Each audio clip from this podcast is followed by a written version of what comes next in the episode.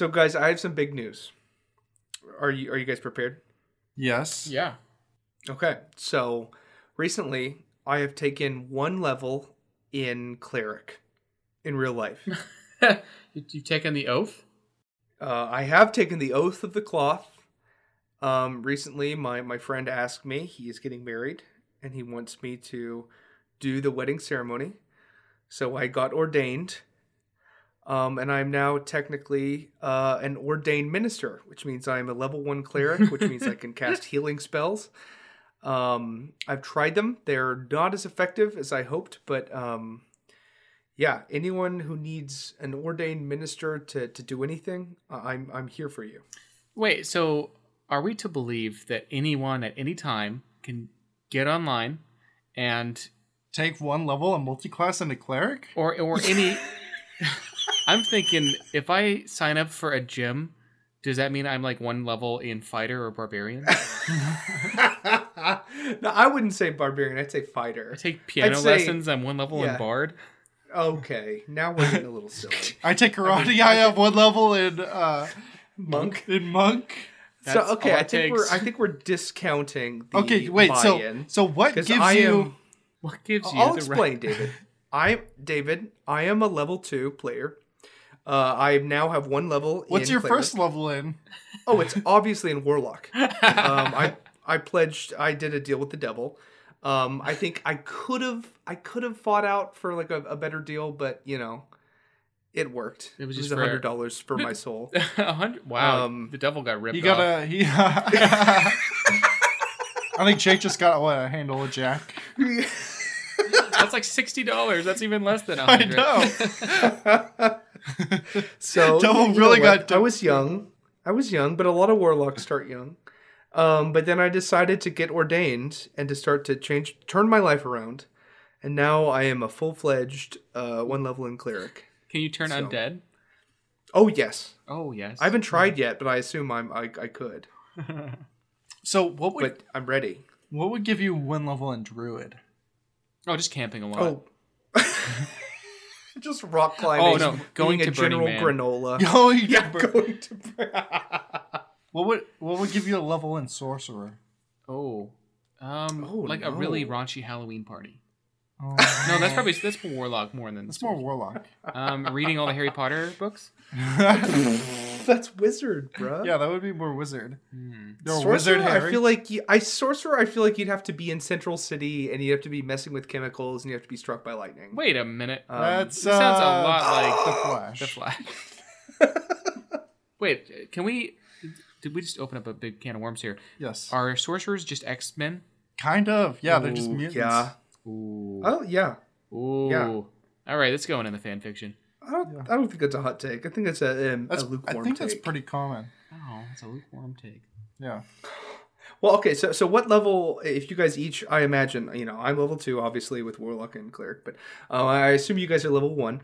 Uh, what, What the- level is that? Wait, how do we get levels? Is it just by your age? Uh, oh, I'm just assuming that Uh, you guys are at least level one. well, so I don't. I don't want to assume you guys are level zero. so uh, I think that every ten years you get a level up automatically. And you Um, level down once in in one Oh, class that you already the- have. Uh, so I mean, I'm on the cusp of level three. My first two classes are definitely bard, just because I'm a jack of all trades, master of none.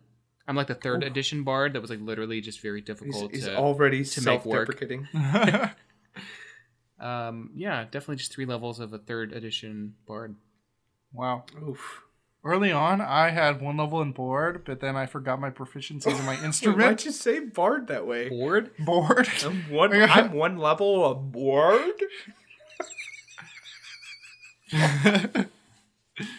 uh, but I lost my proficiency in my uh, my musical instrument, What was what was the instrument? Look at this tragic backstory. piano. so I can no longer play my instrument because I lost my proficiency, so I can't cast spells. What caused this to happen? Lack of practice and dedication. So it wasn't anything tragic. It was just No. like I had proficiency in this skill, but I just I didn't even try it, and so now it's gone. If you think about it, Jake, like very few people die to monsters, and most of them die just because they stopped living. Yeah. Oh no! That's some. Uh, that's some. I'm very 14, and this is deep. That's not what it's called. That's I'm very 14. I read somewhere that 11 year olds are like people who saw the face of God and weren't impressed. yes.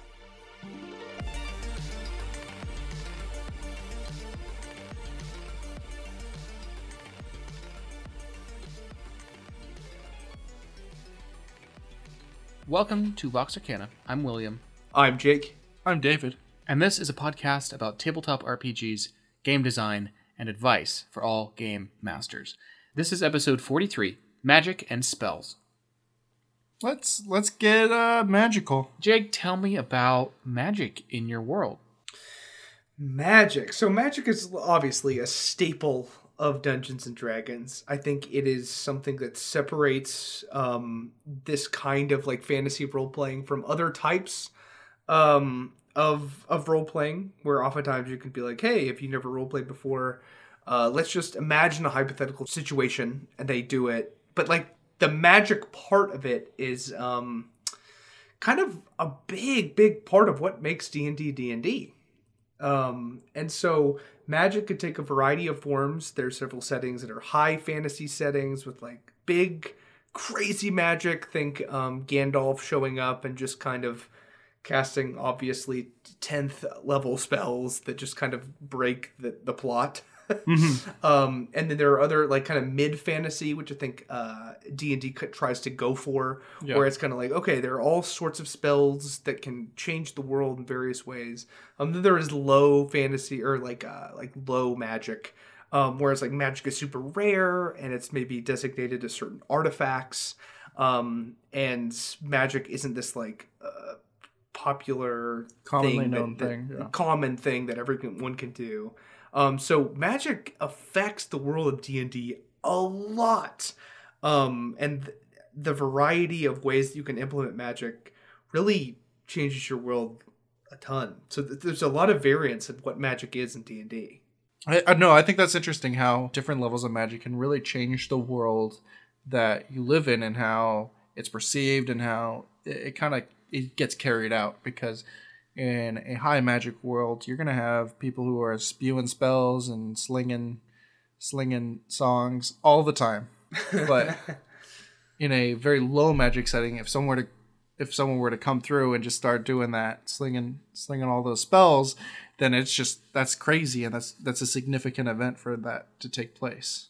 Hmm Yeah, I, I think it's really interesting. A lot of times, dungeon masters and just people who love D and D will talk about their their independent, uh, you know, fantasy campaigns that they're going on. Mhm. Um, and a lot of times there is this kind of big disconnect of where it's like, okay, yeah, my players have all these magic items and are casting wish and are doing all this crazy high level magic stuff, and someone else in a different campaign is like, my players just found their first magic item at like level 12 Wow. and it's like like we like this campaign is much more grounded and there are no spellcasters in the party.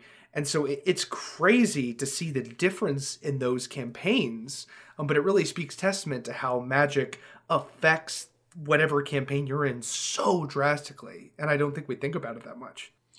So i guess my next question is what makes something magical and not like, like what it if you were to put it your your wand over something and say that's magical like how would you know that it's magical like what are some of the elements of something that is magic this is this is a hard question because i've been thinking about this today a lot and it's it's it's kind of more abstract than you would think Oh, absolutely. I think this is a massive question that informs so much of world building for Mhm. whatever world you're in.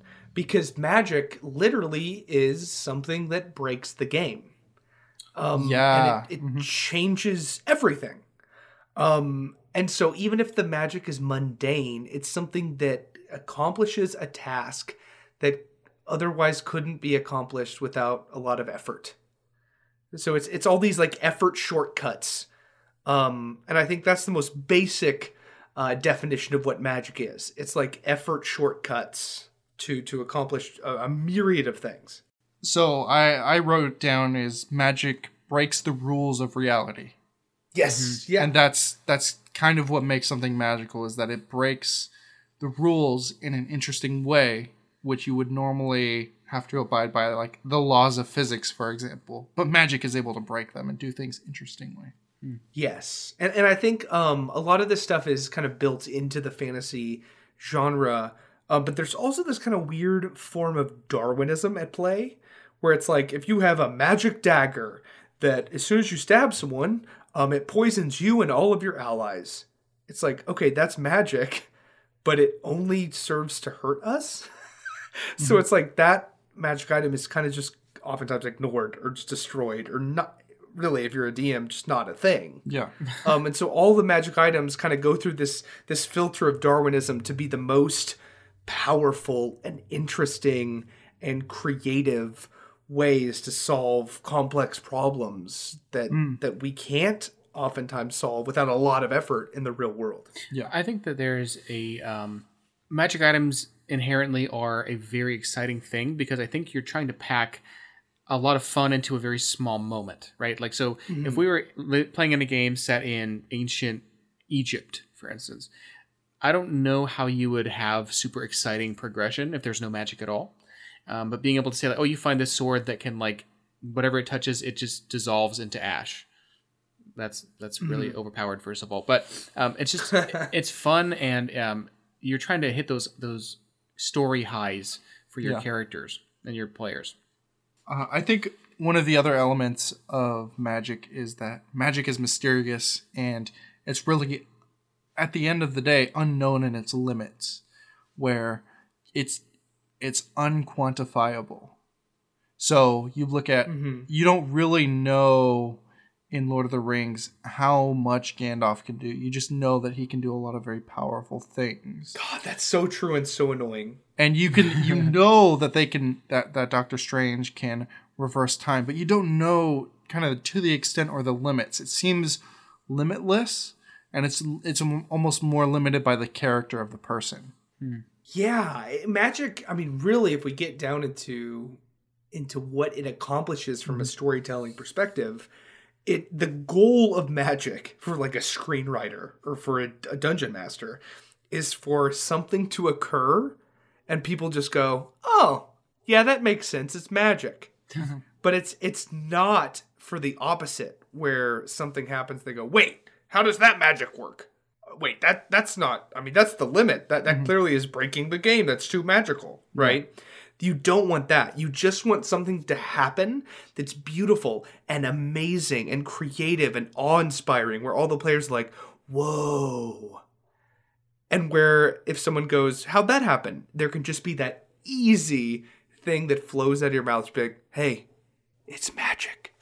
And it just happens um, and i think that's the beauty and the mystery of it. Um, and i think the goal of a dungeon master is to try to bend that mystery into oh it's mysterious and magic as opposed to like having your players like corner you and be like hey let's corner down the rules of magic. That isn't fair. This is too crazy. Oh my gosh how would this logically happen? You know? Yeah. I wonder if the reason that Magic is so exciting and, and frankly one of my favorite parts of most games uh, and, and movies and stories um, is because it behaves in different ways than real life. And so living in society today, we, we're all educated, we know laws of physics, we know what is and Yeah. is not possible. And so when you have this new system that is inherently mysterious and unknown, uh, like David said with Gandalf and Lord of the Rings, we don't know really how far you can go with that. Like we we know the elves are immortal and they have very mysterious magic, but we don't know the scope of that. And I think it's be, just so we as humans can have something to be learning about and discovering throughout the game. Mm-hmm. And I think that's Yeah. that's really fun. Is ma- the the most interesting thing about magic is the discovering abilities aspect of it, where you're almost filling that exploration arc because it's like discovering new technologies, but it's it's more unlocking different things about magic, and that's really fun and cool Yeah. and interesting to go through and to learn the secrets of the universe and how they work and to the extent which you can force control someone or shoot lightning out of your hands or choke someone out or you know all of those different things Yeah, I think um, video games are really good about this. About if there is a magic system, they obviously aren't going to let you do insane stuff up front.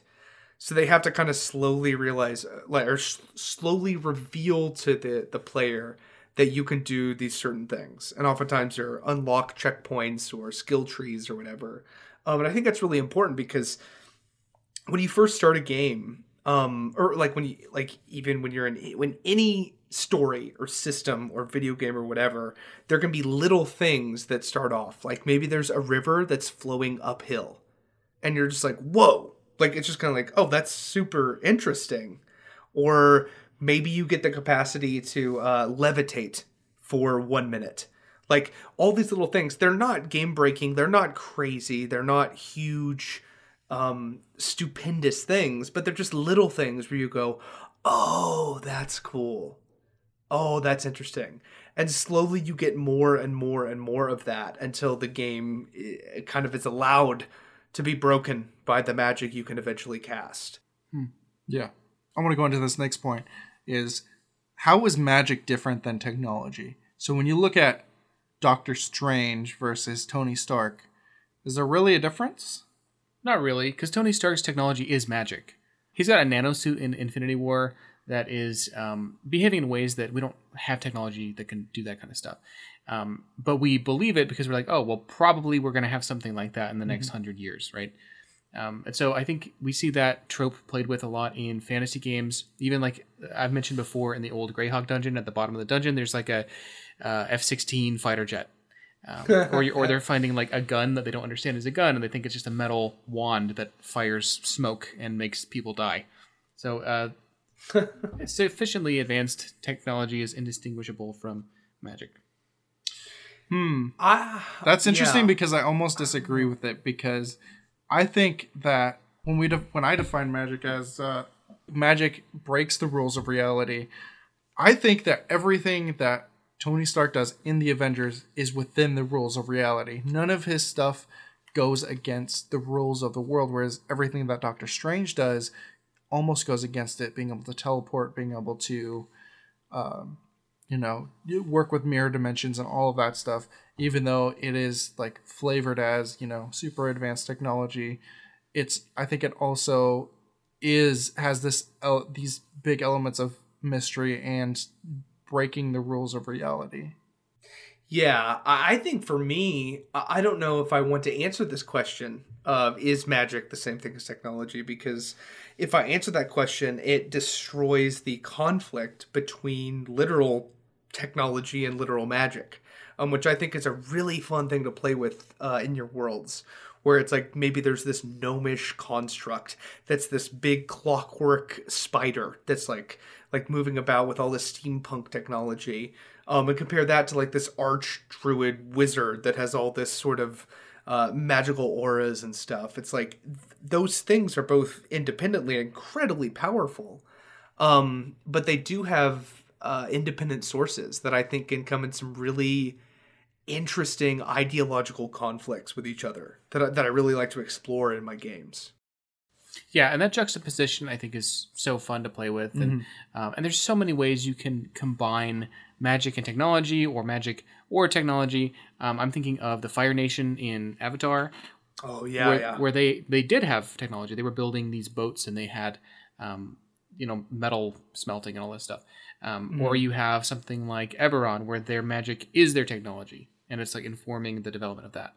Um, so, like, it could be a conflict, or it could be, um, man, this it just goes on and on. yeah, yeah.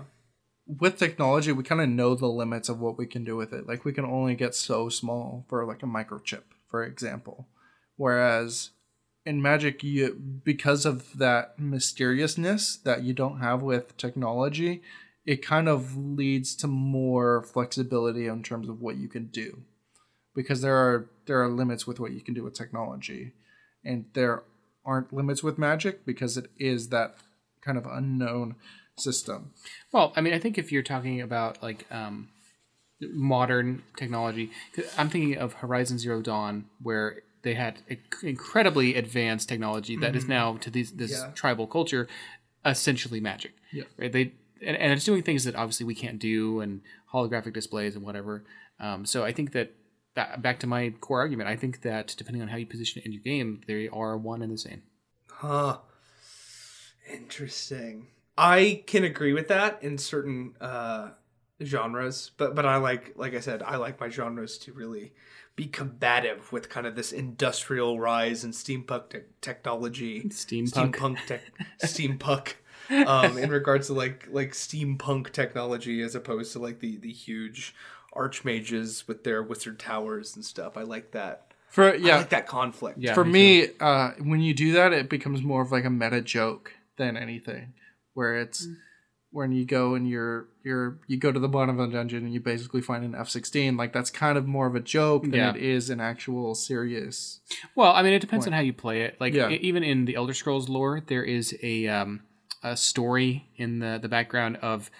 Uh, Oh, it's like an alien spaceship, isn't it? no, it's a, an android, like this robot man who's a Oh, knight yeah. who's like super powerful, and he gets stabbed and ripped apart, and there's like wires and sparks. But they write the story as this ancient tale of this like time traveling, essentially like Terminator, and that that's there, that's official in the in the world, but it's played so straight that it makes it more like curious and fascinating instead of like, oh well, look, there's a freaking jet that, in, and, in the and basement. That's to be fair, incredibly hard to do. Yeah. Yes. I remember you did it with us uh, when we were playing D and D one time, and, and you presented us. I think it was a crashed alien spaceship or something like that. Oh yeah, there was like you know a few like just handguns laying around, and just I remember you trying to explain what they were, um, to in a way that we wouldn't get it hmm was like incredibly interesting because we're like, wait, what? And it's like, that's good, right? Like, that's, you're doing it right, but it almost would have like a bigger impact to the players if you go, oh, you guys find a, you know, an Old West revolver, hmm you know, and it's like, whoa, but it's like, oh, cool, we don't know what this is. so it, it's, It's, either a bottle of uh, spray cheese or it's a gun. yeah. Well, And- it's and even that more hard. interesting like when you describe it as something that the players don't know, but then they find someone in the world who does know it. So, like, you go and you find the Old West revolver and you take it to someone who does recognize it, meaning that they aren't from like that world. Right. And this, That's so interesting. it opens a whole can of worms about like, do you want your sci-fi in your fantasy game? And from like in my experience, most people don't want those to touch or cross over. And personally, I don't either. Like I was doing, um, I remember when you found the crashed spaceship. Um, I was playing a lot of Fallout New Vegas at the time, and one of the mys- mysterious random events is you find a, a crashed UFO and you're able to get the gun. Uh, And I just Yeah. like that feeling because it doesn't really, you know, what's what does it mean for the universe if there's aliens who Yeah. are advanced and we're living in a medieval society? You know, it's uh, it, it like J- David is saying, it's it's a meme. Yeah, yeah. I- I was speaking more towards the the difficulty that that comes in revealing information that the players would easily understand when the characters wouldn't. yes. Um, which, which I could definitely see when you were the dungeon master. That d- horrifically hard dance to maneuver of like, do I just tell them this is an M9 handgun or do I just keep going like it's a black piece of metal with a strange cartridge and this weird piece that seems to be able to be pulled backward like I mean it's it's incredibly hard to describe to a medieval mind how steampunk or even any sort of modern technology works. Yeah. Um, and I found that really interesting. And uh, I think I've mentioned this before, but uh, there's a game called Numenera where it's so so far in the future, like a billion years in the future, that uh, the technology is incredibly obscure and hard to understand. So you don't know if you're handling an ancient shoebox or a nuclear device at any given time. Um, yeah, and so that's that one makes it easier because like obviously nothing is really shaped like a gun. It's like oh, you pick up a uh, a piece of cloth that floats around your hands, uh, and it's like an EMP blast. You know, like you don't know uh, what That's does. cool. See, I love that because it takes away the player character uh, divide, Mhm. and suddenly neither know what's Yeah. going on. Yeah. That's really fun. Um, so before we go on, I'd, I'd love to ask you guys about your specific Dungeons and Dragons or any whatever fantasy worlds you've you've done campaigns in. How does magic work? Like, have you ever thought about the not mathematics, but like kind of the physics and the just justification for how spells and and magic works in your worlds? Hmm. Um, I I've spent a great deal of time world building. Um, I I don't want to say I was an author as a teenager, but I was an aspiring writer. Uh-huh. And mostly all I did was write world building treatises, uh, and that often involved magical systems. So uh, for the life of me, I don't really remember anything quality about those because I mean, I was 18. Like, what what am I doing that's good at 18? So Those speaking of which, those are on our Patreon. I knew you were gonna say that. I I hate this question. Okay, you can leave. Let me Apologize, let me let me explain because it it goes into because you're asking like have you defined magic and how it works before in your world which is kind of like the opposite of what magic is as magic is kind of this undefined unknowable thing that breaks reality Objection. Go on. and to go in and define how it works and everything and how it functions it kind of just it kind of doesn't it's anti-magic to do that so like let me so when you look at like star wars and how it works is in the first movie you know they didn't have a script there's no source material for it they go in they talk about having the force but Luke had midichlorians, David. Oh no. so you Just let him finish laughing. I hope he leaves his laugh in and just leaves us silent.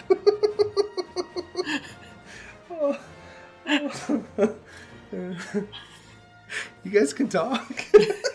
i was waiting for you dude Wow. so in Star Wars, in the in the first movie, you see magic roughly not even defined. I want to say it's explored as uh, you see Obi Wan being able to manipulate someone's mind. You see Darth Vader choking someone out, and then later on it becomes more defined. You know, and what they can do, and it's more explored. And and that and I think for me, it's it's less about defining magic and it's more about exploring you know what can be done with like the force or magic in your world.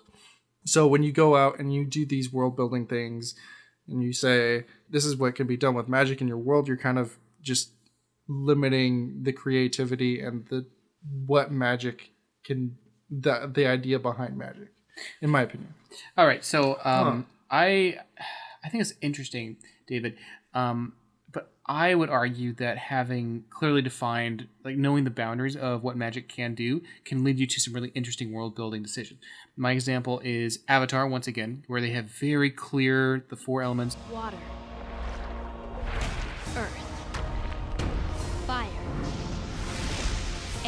And then the interaction and the interplay of those and the continual discovery within that system is so satisfying because Yeah. like when we're seeing you know um, the first ever metal bender or, or in the legend of korra series the first ever lava bender you're like holy crap like i didn't know they could do that but it works within the rules Well, that's that's kind of I don't think that's counter to my point. I think that works with my point is that you start out with like a small idea and then you slowly expand on it.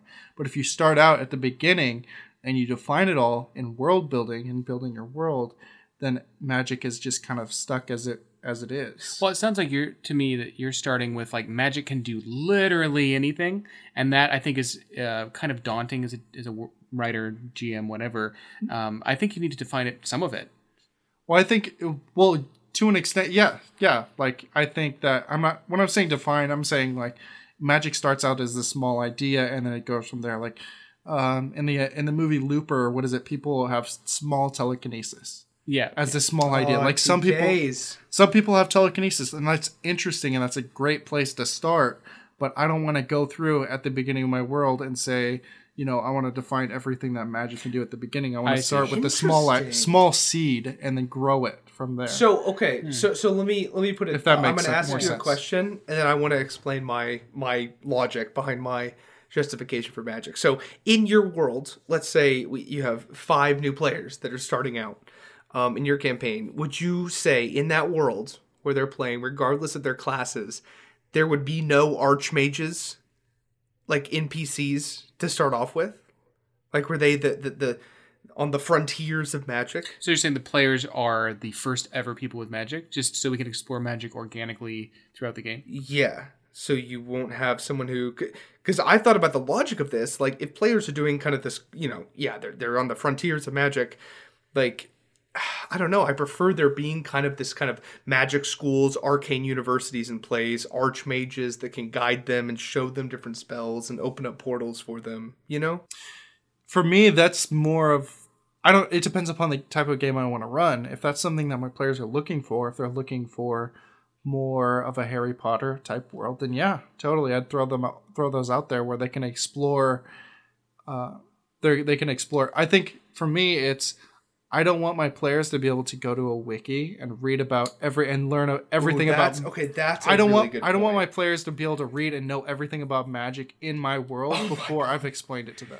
That's If, Okay, if, that- okay, if that is that's, incredible, That's kind yeah. of the point that I want to make is I don't want to be able to go through and read about you know all of the Star Wars lore and know everything that can be done within Star Wars before I've played a game in it. I want to kind of explore and learn about it as I'm going through the world Ah, okay. on my own. Th- Yes. This this is something I cannot agree with more. Um, like you guys know, I play a lot of different D and D games with a lot of different people, um, and a lot of times I, I will have to really reiterate, "Hey, talk to me. If you have questions about certain spells, if you have questions about certain races, if you have questions about certain cities, ask me first. Because what they'll do is I've taken a conglomeration of races and spells and homebrew stuff and cities from 5e and all this sort of thing um, to where my players will oftentimes just Google what is Waterdeep like. oh, Um, and then the, they'll be like, okay, I go to this ward, and I'll be like, what, what the hell are you talking about? That war- ward isn't real. and they'll be like, uh, it's in the the five e Faerun canon, and I'm just like, oh, okay. Well, I'm I'm sorry, my Waterdeep I've been using since you know before. I've been using it for years, and it's it's different than than that one, than the canon one yeah. um and so that that really frustrates me um but i have to just really reiterate hey communicate with me. If you want to make a custom spell if you want to use a homebrew anything um if you want to be a race um that race might not exist in my world. Like um one of my players like i love you guys know exotic races. Um but like one of my players is talking about playing uh a, a genasi um like a fire genasi character. And and i was like um they don't exist in my world. was like, I, I we'll have to kind of justify their existence. Um, with you maybe being the first fire genasi there has ever been. Um, and and David, I completely empathize with that of like wanting to have your world your own, but because for me, pulling I pull so much stuff from other things that like people will assume like oh these things are like the white walkers or oh this thing is like the 5e canon version or Yeah. the oh this city is just like the one from lord of the rings and i'll be like ah no i i did steal it from those things but it, it, it has been It's a part of my same- world yeah. for a long time and it's not the same thing so um that is that is a tough thing because it really just you really just have to push hey communicate with the dungeon master and be like this th- things might be different than what your perceptions are Yeah, and it, that's kind of my point with Magic is I don't want to sit down and you know have my wiki of everything that Magic does. I kind of want it to be explored in the world, like in real time, like Will talked about with Avatar. I think it's so cool when you find out about the revelations when you when those big revelations with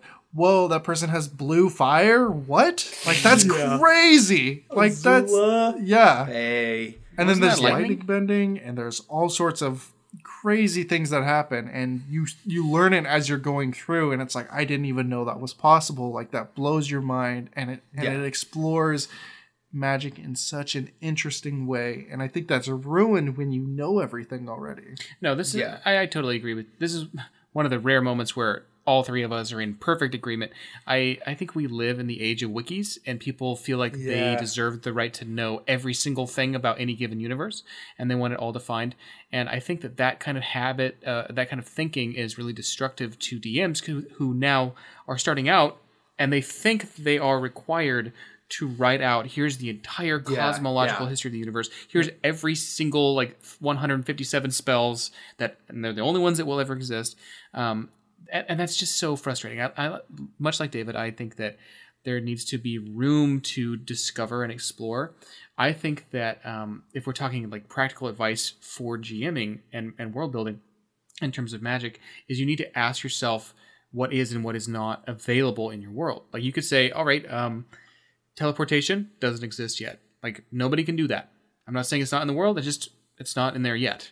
Um, it- Yeah. you just kind of define maybe some big, broad strokes of magic, like what it can and can't do, and then you let the players come in there with the little details. Yes. And I think that's that's so much more interesting when you're slowly examining the world and asking questions. And when someone says, "Where can I find like a grandmaster wizard?" and you just and you and you have to think, and that and you and you as a DM have to think for your, for a second and go and make a choice of they don't exist yet, or you know maybe there are rumors of one in a far city far away I like or that answer. something something on the where it's like you don't define it until you're in the moment and that's what i like Yeah, yeah. There is this um, th- this kind of push and pull between uh, like Will was saying, like complete and total confirmed wiki yeah and total, obviously flying by the seat of your pants improvisation. right? but i love Um, that that's oh. that's what i, I do too, but I think there is this. I don't know. I've seen my players because I have a very well defined world that has been constructed over years and years and hundreds of sessions. Um, and I feel like my players prefer when they go, "Hey, where's this guy from?" And I go, "Oh, he's from Saladin's ruins." And like, like they just go, "Okay, cool." Rather than me going like, "Uh, I, I don't know. He's from the uh the uh, uh Aarakocra's roost." you know like it's very obvious that i was just just making crap up. Um and so i like the idea of there being this consistent like world building to eventually my goal is like like the players participating and, and recognizing different places in the world and stuff like that. Um so there is that balance though of like pure everything defined wiki and just flying by the seat of your pants role Yeah. playing improvisation um but but I'd I'd love to. So I guess we we got off a little bit. I, I'd love to explain. I, I want David. To, I want. I really want David to to say if he thinks this is this is too much or not. So for me in my world, um, I've kind of played off of the the five E and I think kind of the D and D canon for a long time. The idea of the weave for magic, um, and that like it's almost kind of a cool play on like string theory of like every single particle of the universe is connected by a trillion different strings in a trillion different directions. Um, there's kind of this weave going throughout the entire universe. Um, and for me, I've kind of built off that, and I don't know if this is canon for 5e or whatever, but I've, I've kind of thought of it in this way that like every time you cast a spell, you're not actually doing like like creating something out of the ether. What you're doing is you're changing time and you're changing space. Hmm. So when you cast Fireball, what you're doing is you're opening up a tiny portal to the plane of fire. And you are controlling that opening of the portal and shooting the fireball out from there. Wow. So you are not like Well- creating a fireball. It is just like you're manipulating time and space to like just bring something that exists in reality to a new plane and then using it. Um, and I've thought of all spells in that way. Like you're not actually creating something out of the ether. You're just moving the strings of the weave in a way that alters time and space to create food and water where there previously was none, or to um, essentially, it's the multiverse theory of like when you're say creating food and water as a spell, you're going, hey, is there a universe where I hold out my hand and there is suddenly food and water? And the answer obviously is yes. And so if there is an infinite multiverse, you're just pulling from one of those infinite multiverses to allow food and water to be in your hand.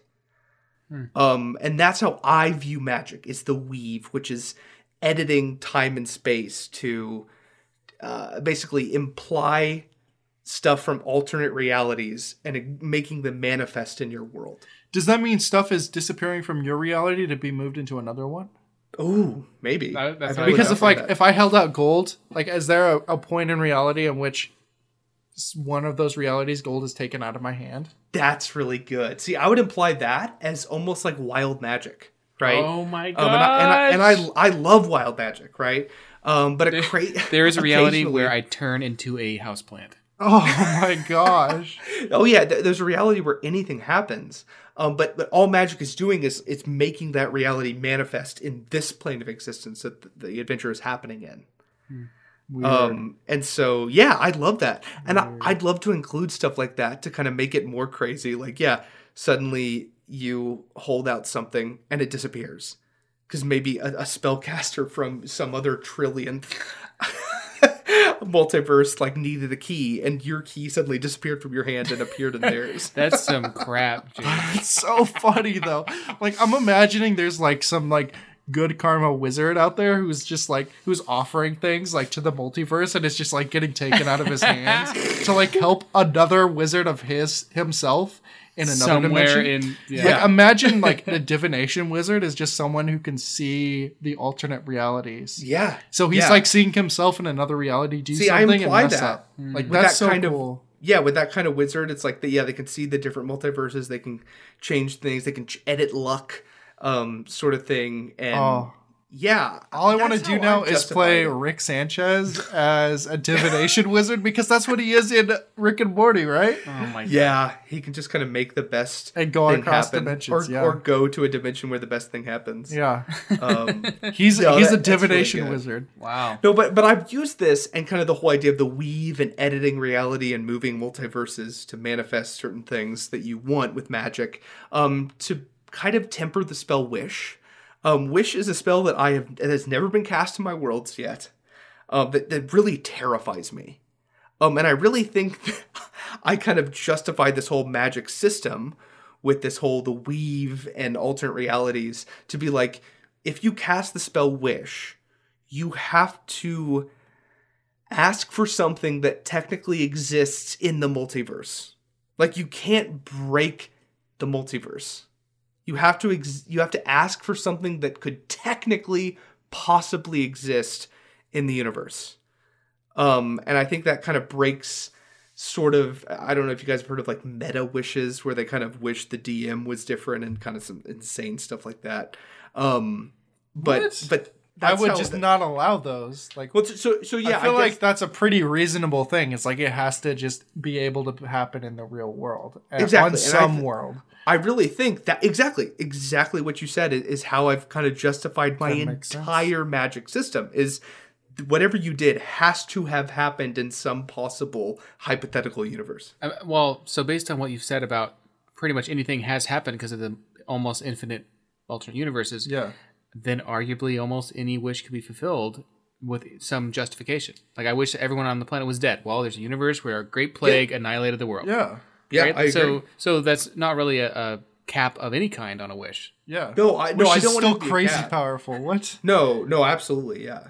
Like I still want it to be as, as crazy as it is. Even though, okay, I, I want to say to everyone, um, something I found out in the past year is that Wish is technically not what people think it is. Oh no, it's way less powerful, but nobody yeah, it's only yeah, it's only that Wish you can cast any spell uh, that turn, like any spell.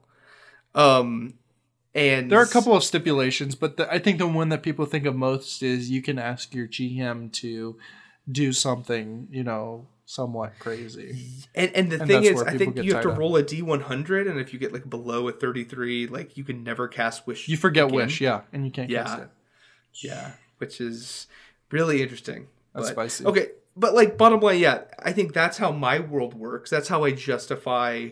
Um, and now that I'm doing Dungeons of the Mad Mage, I'm thinking about a lot ab- about magic, Mm-hmm. um, and how the Mad Mage is is kind of wh- what his goals are and what his apprentices are thinking, and kind of how they're going to start their crazy, epic, super high level battles in the future. Um, thinking about the weave and how magic works. Yeah. So we've talked about D and D and magic and how to use it, but I want to talk a little bit about some more familiar entertainment properties um, that our listeners surely have heard of. The first of which I think is Harry Potter and how magic is handled in that universe. So yeah, let's. I, want to go through and I want to talk kind of kind of about the things that make Harry Potter's magic system magic, and like what are some of the defining characteristics.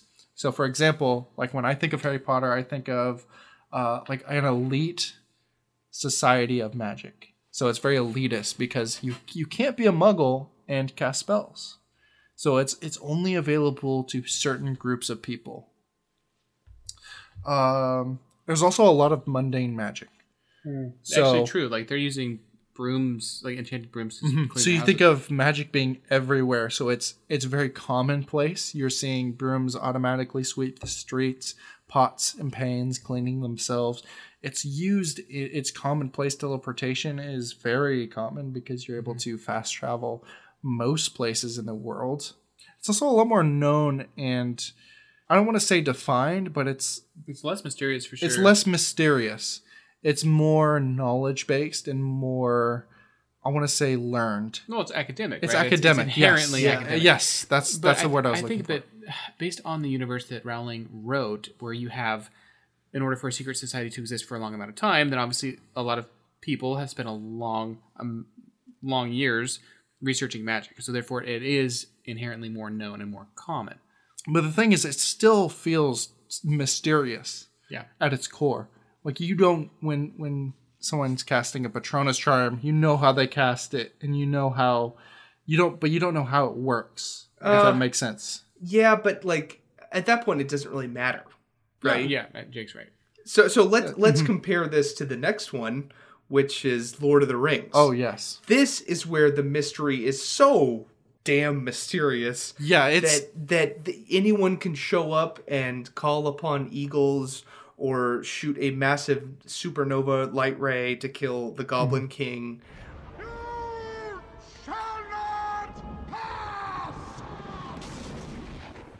To the point that like it almost seems like magic is so absurdly powerful that there is no rule book and mm-hmm.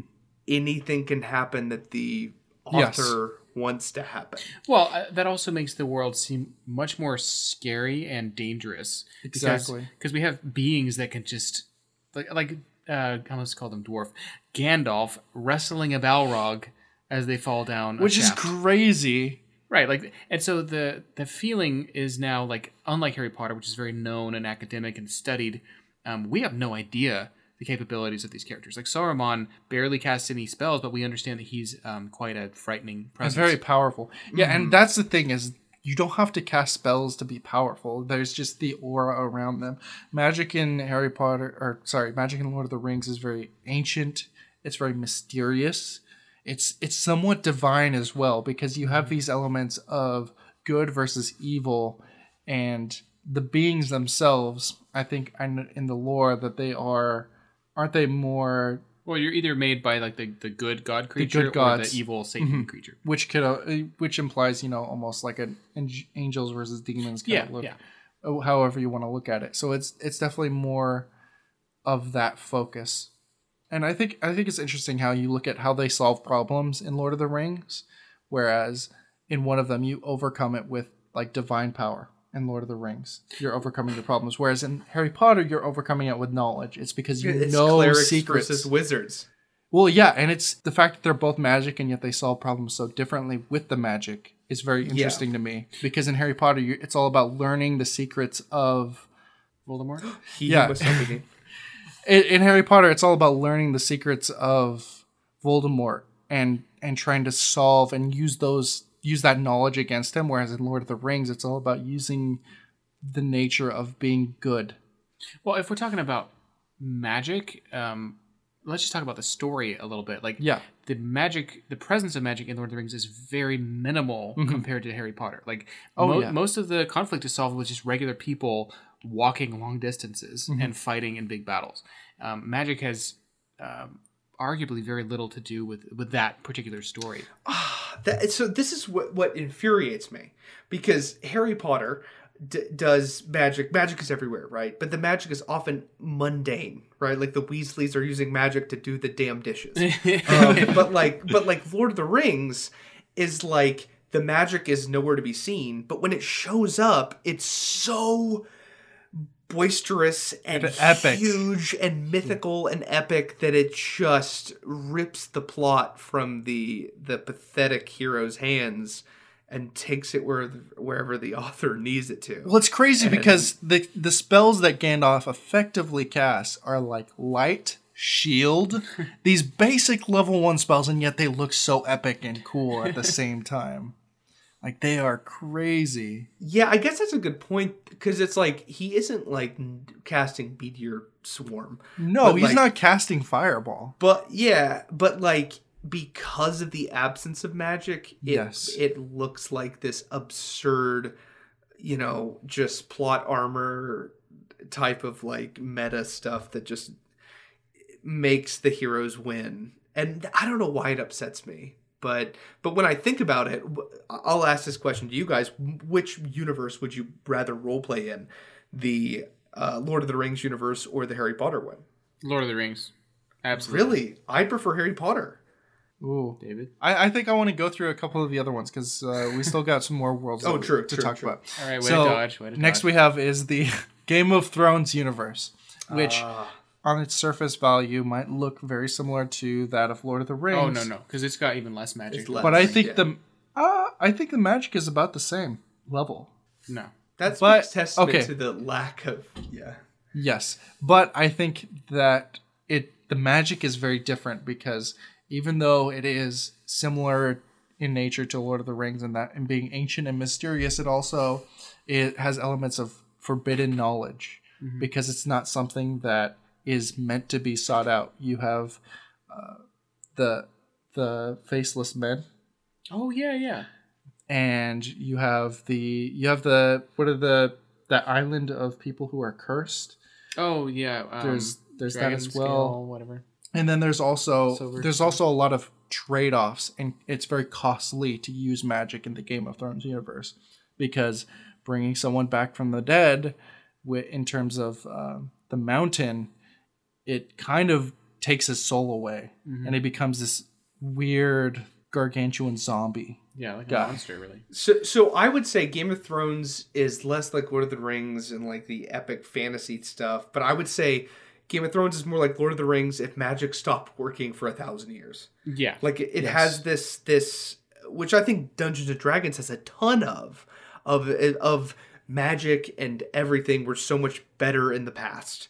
Um, and there were these huge civilizations and crazy magic items and people casting 10th and 11th level spells um, and just like all this this crazy arcane stuff happening in the past. And there was some downfall like the spell plague or the cataclysm or the end of the world. Um, and now you, you exist in these these these kingdoms or, or however you know your D&D world is. Um, but that's how there are literally dungeons to explore is because they were part of old catacombs of massive civilizations that existed in the past. And I think Game of Thrones does that exceptionally well as they establish like the old Valyrian Empire um, and all of this like kind of ancient history that really informs everything. Um, especially with like the Night King and the the old, uh, especially the old religions of like the Azor Ahai and the uh, the kind of the conflict and the drowned god and all this sort of like mystical religions you don't know who's right because it's all so ancient and old and like steeped in history um that i think is super super interesting Well, I think Um, that combined with the fact that everything in that world comes at a cost. Mm-hmm. Every nothing comes for free. You can't just cast a spell. Everything comes at a hefty price that you're going to have to pay, and sometimes the price isn't going to be worth the payoff. So okay, so so I, if we're gonna go through the three we've talked about, I, I I really like this. I think Harry Potter is wizards, literally. The, Lord of the Rings is essentially clerics because they get their spells and stuff from kind of these higher deities. I think Game of Thrones is essentially with the trade offs and stuff like warlocks. Okay. Uh, Um, actually, Harry Potter's sorcerer, but nice try. Well, true, but I think that leads hmm. us into our next one, which is the Marvel universe. so when I think of Doctor Strange, I think that's that's really interesting because it's this it's very almost more spiritual mm-hmm. on a level of magic, which we haven't seen because it has that ancient Eastern mysticism tied with it. I would argue it's cartoon Eastern mysticism, but go on. Yeah, Sure, I mean you can, yeah, but it still has like those a D&D monk. Yeah, those influences, Right. yeah. No, it's really fun. and I think that it's it really rides on those mystical notes mm-hmm. where you don't really know entirely what's going on or what's what they're capable of, but you know that they've done rigorous studying to be able to use the powers that they have. Mm-hmm. And it and it kind of blends with martial arts in a way that you haven't seen magic because it's a lot of training and practice and routine and it's more of a whole discipline than it is in other schools of magic where you have you you're trying to train your mind and everything to be in alignment. Whereas other schools of magic like in Harry Potter it's just I know the words to cast a spell. Whereas in Doctor Strange it's more of the whole idea of like I, I I'm trying I- I think you're trying to say that there's a physicality. It's it's Yeah. more like a martial art yeah than it is an academic. it's more of like a philosophy Mm-hmm. where you have the embodiment of like what magic means Yeah. Uh, so I I would like to talk about Marvel in the in the terms of, of world building, um, which is something that has really frustrated me in regards to Marvel for a long time. Is that Marvel once they introduced magic in kind of Phase Two, um, it kind of became this snap of the fingers. Anything is okay now, um, which I think is very important for creating a universe. You need to have this hand wavium that is magic.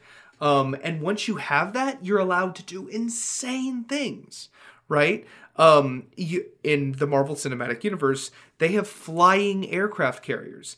That is insanity. That doesn't make any sense at all. But because they've introduced magic, because they've introduced uh, aliens, because they've introduced all this stuff, it's no one goes, "Hey, why are those aircraft carriers flying?" Right? But if you if you build, and, and I'm gonna reveal a little bit about myself. I'm a huge DC fan, um, and it. But like, if the DC universe did something like that with flying aircraft carriers or stuff, people would just be like, "What? No, that's that's unrealistic." because they're thinking of Christopher Nolan's Batman saga. Everything is hyper dark and grounded and realistic. That any introduction of something that could possibly be not true. see that's uh, where you're wrong Shot down. because you're all we have to do for DC is wait till Shazam comes out April 5th and that's when magic enters the world of DC. Well, okay, yeah, sure, but like prior to that, they would not know fans. Prior to Well, that it doesn't matter. Yeah, Well, you're not prior allowed to that, people, yeah, they'd freak out at any Yeah. sort of thing that seems Sure. unrealistic because DC went with the, I think, from Nolan's original trilogy leading into the DC cinematic universe. It was just like the gritty realism. this is gritty, this is dark, this is realistic, this is philosophical, and so like, yeah, you can't have suddenly a flying aircraft carrier. People would be like, what? But with Marvel, the tone is a little more light. There's magic, there's aliens, and because of that, when a flying aircraft carrier shows up, no one goes, mm-hmm. "Wait, what?" They just go, "Okay, yeah, it's yeah, it's obviously a, a shield flying aircraft carrier." They actually actually I think it's like, whoa, that's epic. Like there's a cool carrier aircraft carrier. I think this is is really just revealing um, the the ability for a tone to support magic in a world. yes, that's yes, exactly. And uh, and then going back to Doctor Strange specifically, I think that one of the most one of the most fascinating things that I liked about the movies is how he solves problems in that he uses magic very creatively. And we see a very creative problem solving look with magic in which we haven't seen in a lot of other franchises where he's using the sling ring portals to cut off people's arms or he's using the time stone to get himself stuck in a time loop with Dormammu. Dormammu, I've come to bargain. You've come to bargain.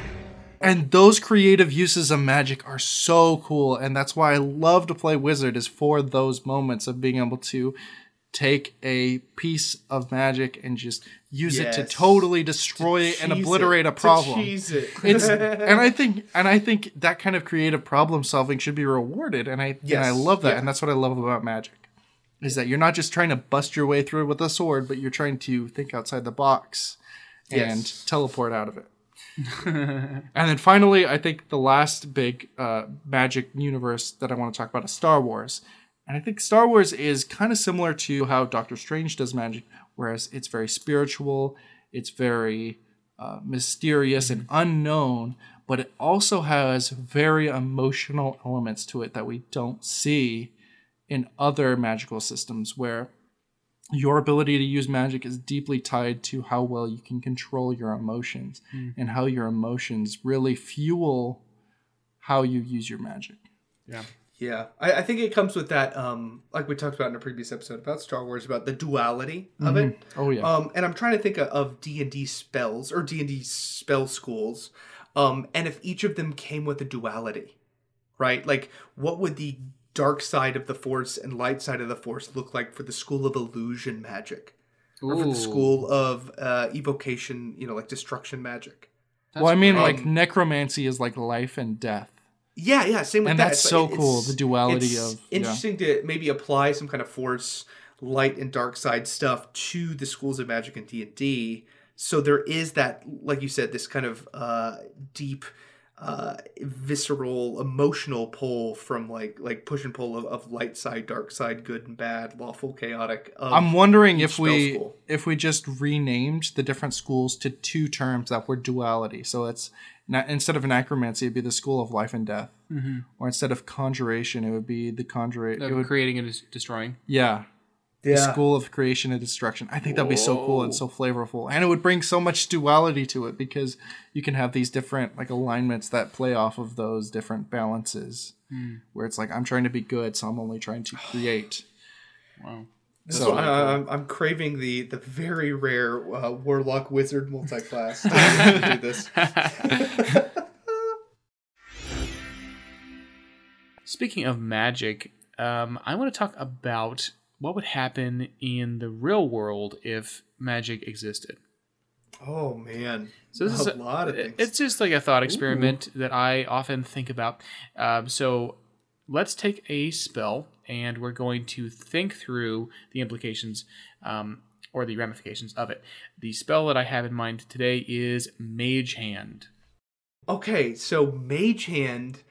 Oh, first off, Mage Hand is one of my favorite spells. I think it's, a fantastic spell. Um, it makes me want to do to, to go into any sort of subclass that allows me, like Eldritch Knight or um, what is the the Magic Rogue subclass um, that allows for this. Arcane it's- Trickster? Yeah, Arcane Trickster, because it's so good. It's so fun. It's so so helpful.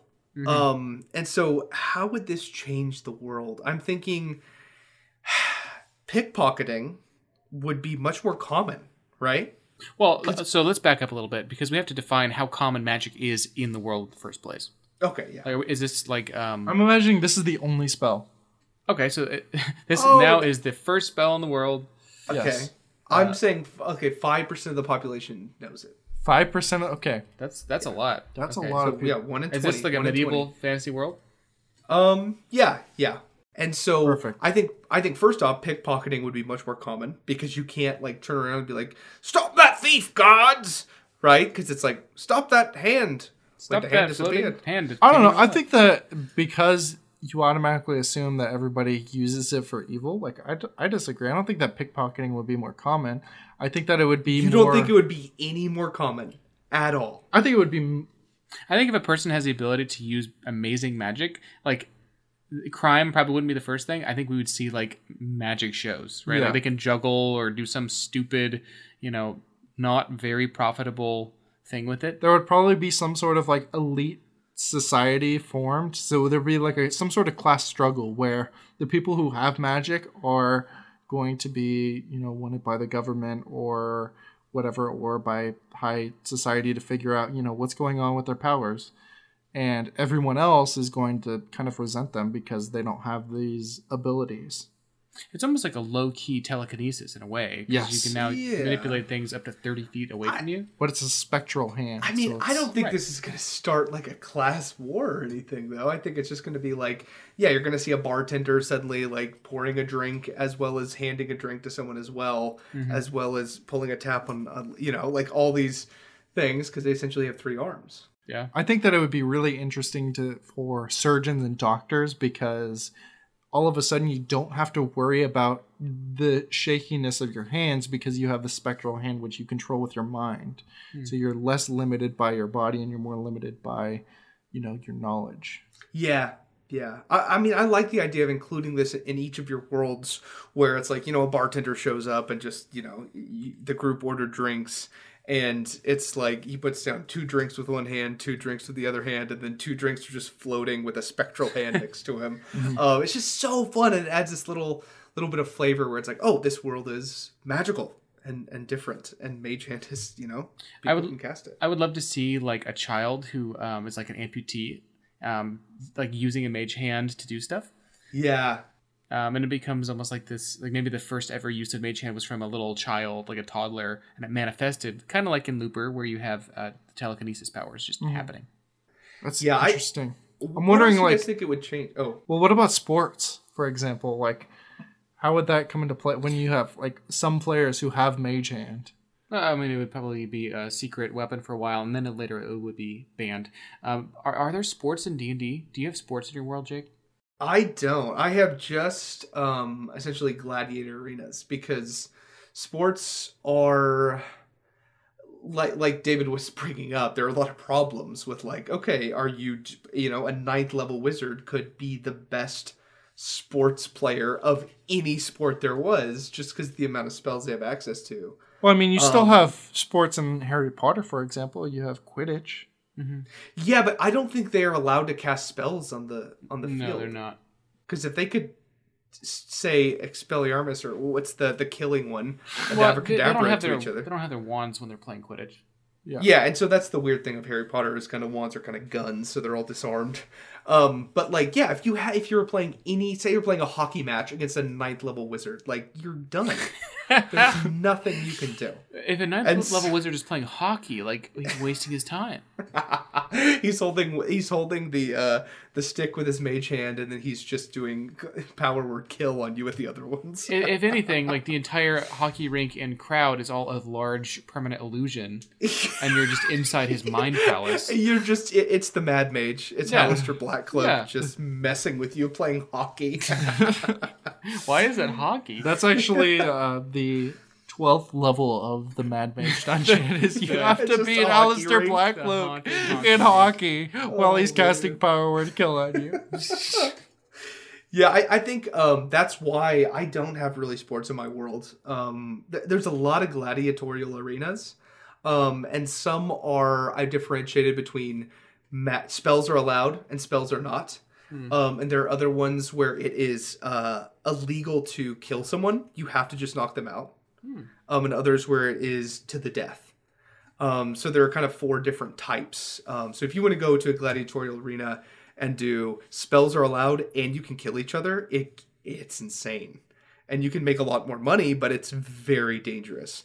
Whereas if you want to go to one where spells aren't allowed and you can only knock people out, um, you're it's going to be a lot less lower stakes. But um, yeah, in regards to Mage Hand, I don't know. yeah, I, I think including this as often as you can is such a simple way to um, just make the world more magical. Um, just people carrying stuff. Um, think think of someone walking down the road. Uh, they just went to the market and they're carrying their like groceries back to their inn. Um, and just like them really hauling a ton of groceries in both hands, and then there's just this spectral hand carrying another pile of groceries right behind them. Well, Like, it can't weigh more than ten pounds, Jake, because that would be too Yeah, much so fun. we'll say we'll say it's it's nine pounds. Um, and just like, like just seeing seeing that, it's just a fun way yeah. to I think as a dungeon master when you're explaining your world, when you're explaining the environment, when you're giving little flavor, stuff like that is really such a good tone anchor to be like this world is magic, this world is magic, this world is different than our own.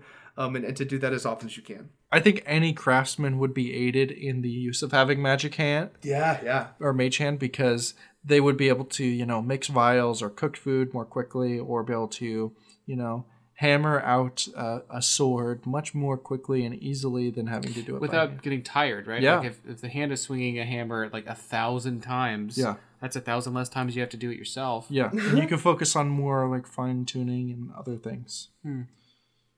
Wow, interesting. Oh man, I'm just imagining like um two smithies, and there's three forges, and they're just using both of each of their hands to hit on their own forge. But then there's two magic mage hands in the middle, uh, working on like its own thing. Yeah, working on its In the own middle. Item. Well, and- so if we have hit upon the idea that if a mage hand doesn't really take any energy to move it because you're not like swinging your arm, No.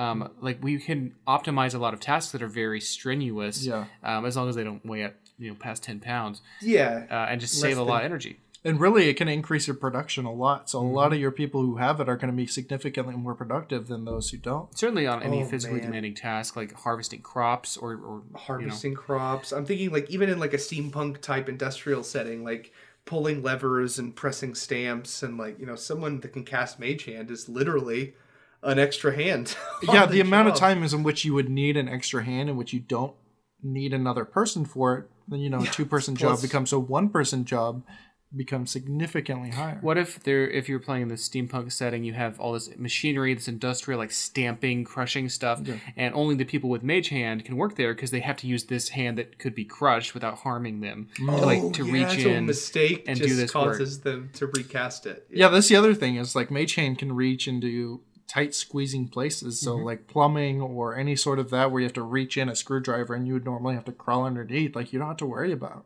So like handyman or like super like you drop your keys in the drain, that's fine. I'll just make my hand appear in the drain and Yeah. bring it bring them out. Yeah, and that's I mean that's why it's so useful in dungeons too, is you can kind of just throw it in a trap and just see what happens. It's also interesting because because you can make the spectral hand appear, you know, somewhere in range, you could have it on the other side of a door and you could unlock it from the other side. so you can you could do that to break into cars if we're talking about real life. You could talk yeah, you could have it um, open security panels. See, this know, is what I was talking different about. things. I think this would cause if if this did exist, like the mage hand, there would be so much more security measures taken. Like you said, like they Yes. could they could literally make their hands appear like inside of a chest and open it from the from the inside, or like stuff like that. And so I think there's going to be a lot more type of magical spells if there is other magic in this world, like placed on stuff. Um, and like like magic items, uh, maybe cheaper, simpler magic items to combat this sort of thing. Well, you could take out security cameras because you can just have your mage hand just, go around the cover corner and spray, you know, spray paint over it, or turn it the other way, or you know, do all I think you See, it causes escalation of like anti magic Yes, Yeah. it's, it's, a, it's a cold war of Yeah. like Yeah. And and I I've shown this in my world before. It's like one of my players had mage hand, and one of the the high nobles of Waterdeep walked by, and they went, "Okay, I want to use my mage hand to to pick their pocket," and I'm like, "Okay." And they like rolled, and I think I got like a 17 or something. And I was like, okay, yeah, you succeed. But like their uh, magic pouch immediately goes like, and they're like, "What the heck?" I was like, "Do you think they're just gonna not like they're gonna have valuables in a pouch that's not magically protected? Like anyone with with mage hand would be pickpocketing them all day." Yeah. Um, and or you so just put like- everything on a chain so it can't pull it away because it can only, you know, pull cer- a certain strength. Yeah, and so I, I think I like that. Um, that is the, the the crazy ramifications of magic. Is there is going to be this this power escalation, this cold war of magic that will uh, kind of affect the whole world because Yeah. everything will be oh better magic and then okay better defenses against magic and that's just going to keep Right, rising. right, and it's kind of boring after a while. Like you know, um, if you think of the invention of guns and then like Kevlar and bulletproof stuff, um, you know, it, it's obviously very practical and it's helpful, but it's not exciting in a D&D game if you're like, oh well, I I fire my magic bullet and like he has an anti magic cone around him and Obviously, yeah, yeah, right? yeah. You're like, oh great, well that's boring. Sorry that I almost had too much fun. Sorry, Exactly. sorry that I annoyed you with my fun.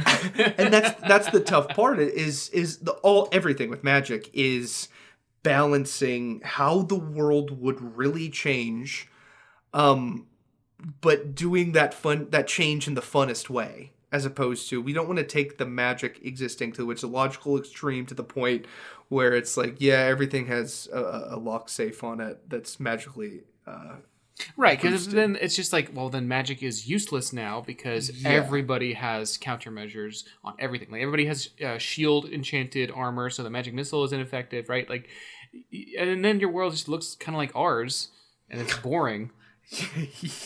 yeah yeah yeah. And so i think that's where people have to be careful with magic and and allow the level of you know yeah there's people flying overhead with broomsticks and there's cool you know there's that little tiny dragon who's uh, uh, lighting up a forge with his fire breath and and you know someone's carrying something with their mage hand and all that stuff is fun and quirky and interesting and makes the world flavorful and and, and fun. But like you almost want to pump the brakes there because the more you look at it it's like okay everything starts breaking down and the logic of magic just makes the game sad and normal and boring again. Pump your brakes, kid. Thank you for listening to Vox Arcana, episode 43. I'm William. I'm Jake. And I'm David. Don't forget to rate and review us wherever you listen to podcasts. Remember, you can follow us on any social media platform of your choice at Vox Arcana Podcast, and make sure to rate, comment, subscribe on your favorite podcast service. We'll see you next time.